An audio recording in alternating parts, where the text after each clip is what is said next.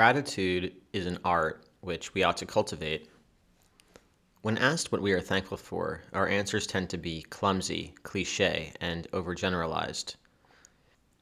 If, say, thankfulness were a musical instrument, our song would sound a bit like chopsticks. One common answer as to what one is most thankful for is my health. My health. While it is a step forward to be appreciative of one's overall health, imagine if, instead, the answer came out as I am thankful that I can swallow without pain, that my body is cool rather than sweating from fever, that my eyelids seamlessly open and close, that I can go for a stroll and enjoy the sun streams as they land on my face. Another common answer is my safety. While this is a fine sentiment, its generality and vagueness benumb its impact. Better would be to answer, I am grateful for running hot water, for an uncorrupt police force, for a roof and walls to protect me from the elements, and for a democratic government which ensures my basic human rights. Now the song sounds less like chopsticks and more like Moonlight Sonata, although we are still far away from the Waldstein. When it comes to rueing, regretting, complaining, cursing, we are far more adept. We can elegantly capture our gripes with Chopin's finesse. Even something as minor as oversalted food, a sunburn, a tummy ache, a wine stain, or an unanswered text message can drive us up a tree.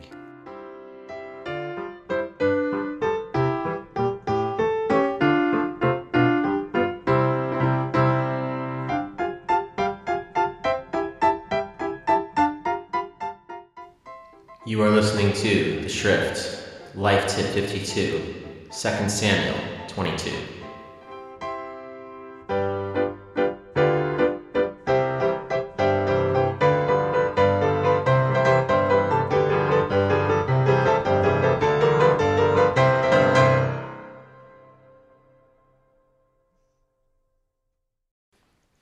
One character from German literature who was particularly accomplished at complaining was Goethe's Faust. At the outset of the play, we may best describe Faust as a bitter, middle aged man who seems older because of how embittered he has become. Outwardly, however, he has little to complain about. He is extremely well educated, has a secure job as a professor, is in good health, and is worshipped by his students. Nevertheless, he is deeply unhappy.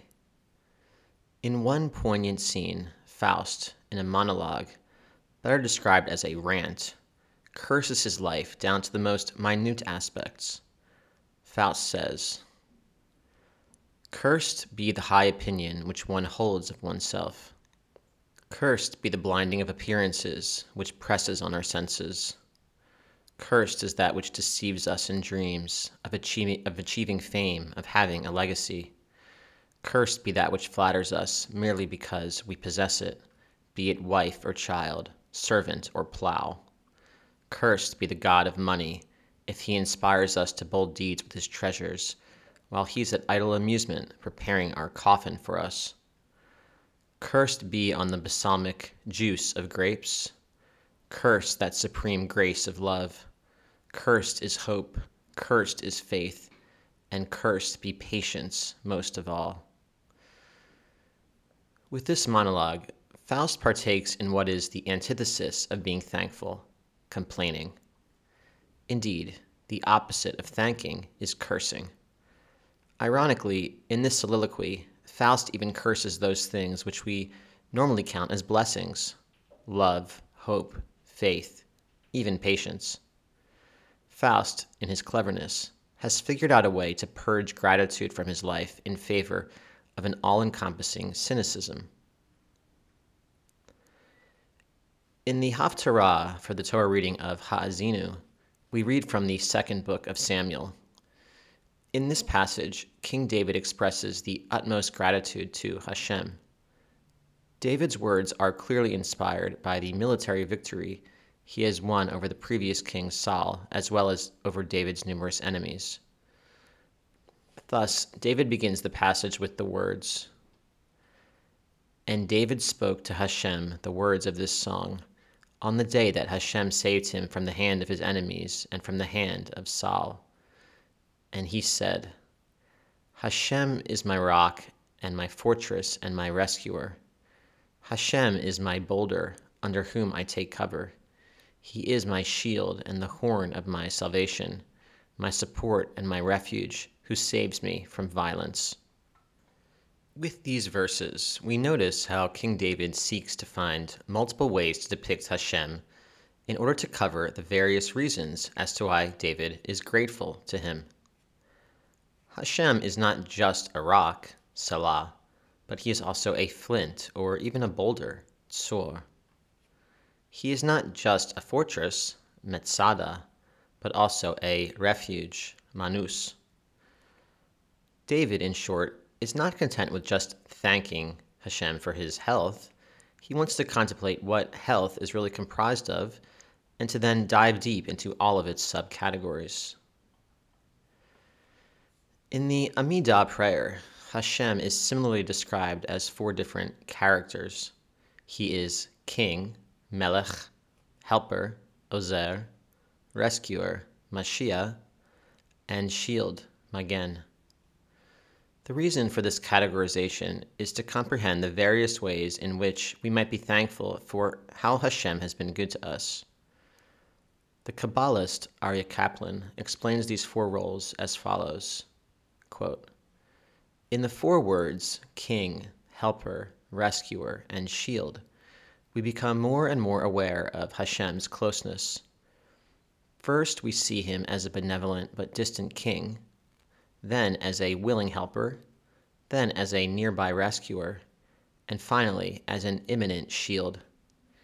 In these four words, we make the transition from viewing Hashem as a remote transcendental force to seeing him as a protector who is closer than the air around us.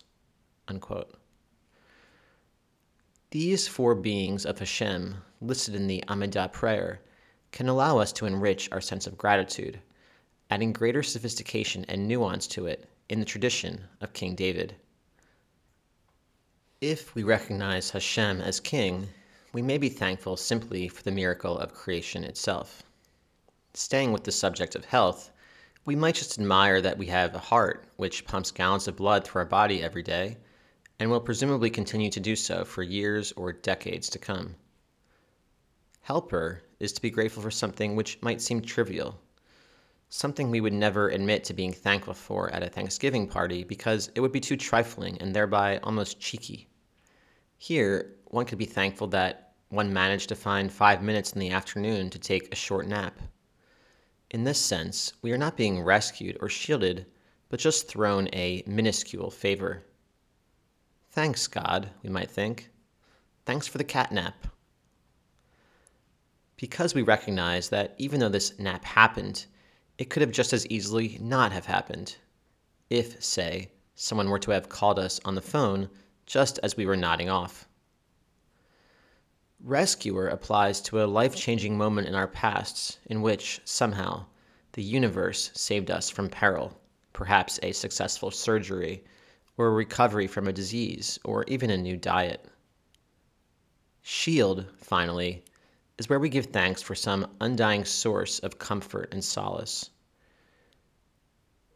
With health, it might be the awareness that modern medicine can treat, fully or partially, nearly any ailment which may, God forbid, befall us.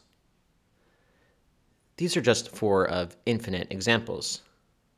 Before I eat breakfast and or when I say the Amidah prayer, I attempt to name what is my king, helper, rescuer, and shield for that day sometimes finding new ones, other times staying with those I've identified already in the past. Faust was, however, an atheist. Therefore, one might expect him to reject the Amidah prayer in David's poem and the four godly characters because if there is no God, then there is no one to whom we can or should be grateful. In the Faust play, both God and the devil, named Mephistopheles, are characters. Ironically, Faust does not believe in God, and yet has little trouble believing in Mephistopheles. Indeed, the two are largely inseparable throughout the epic work. During Faust's tirade, he curses all facets of the universe. Yet, paradoxically, in so heavily investing in forces outside of his control, in Faust's case, negative forces, he is tacitly admitting that he does believe in what we might call a higher power. The only difference is that, for Faust, the higher power is designed to screw him over. Faust does seem to believe in king, helper, rescuer, and shield, but in an inverse manifestation of them, however that might play out. Put another way, if he were really an atheist, he would arguably not be so fascinated by what he perceives to be the universe's cruelty. Goethe emphasizes this irony by casting both God and the devil in his play, in which God hangs in the background and the devil cohorts with Faust. Through this depiction, Goethe seems to suggest that when one believes in the devil, one by default must also acknowledge God. And along the same lines, when one complains and gripes at the injustice of the universe, one tacitly admits the existence of complaining's mirror image, gratitude. In short, it is somewhat irrelevant whether one believes in Hashem, or if one would rather send his thanksgiving to either another recipient or to none at all. For if we know how to complain, and that is all of us, and if we know how to complain with passion, and that is still all of us, then we need only slightly tweak our words and our outlook to begin to echo the poetry of King David.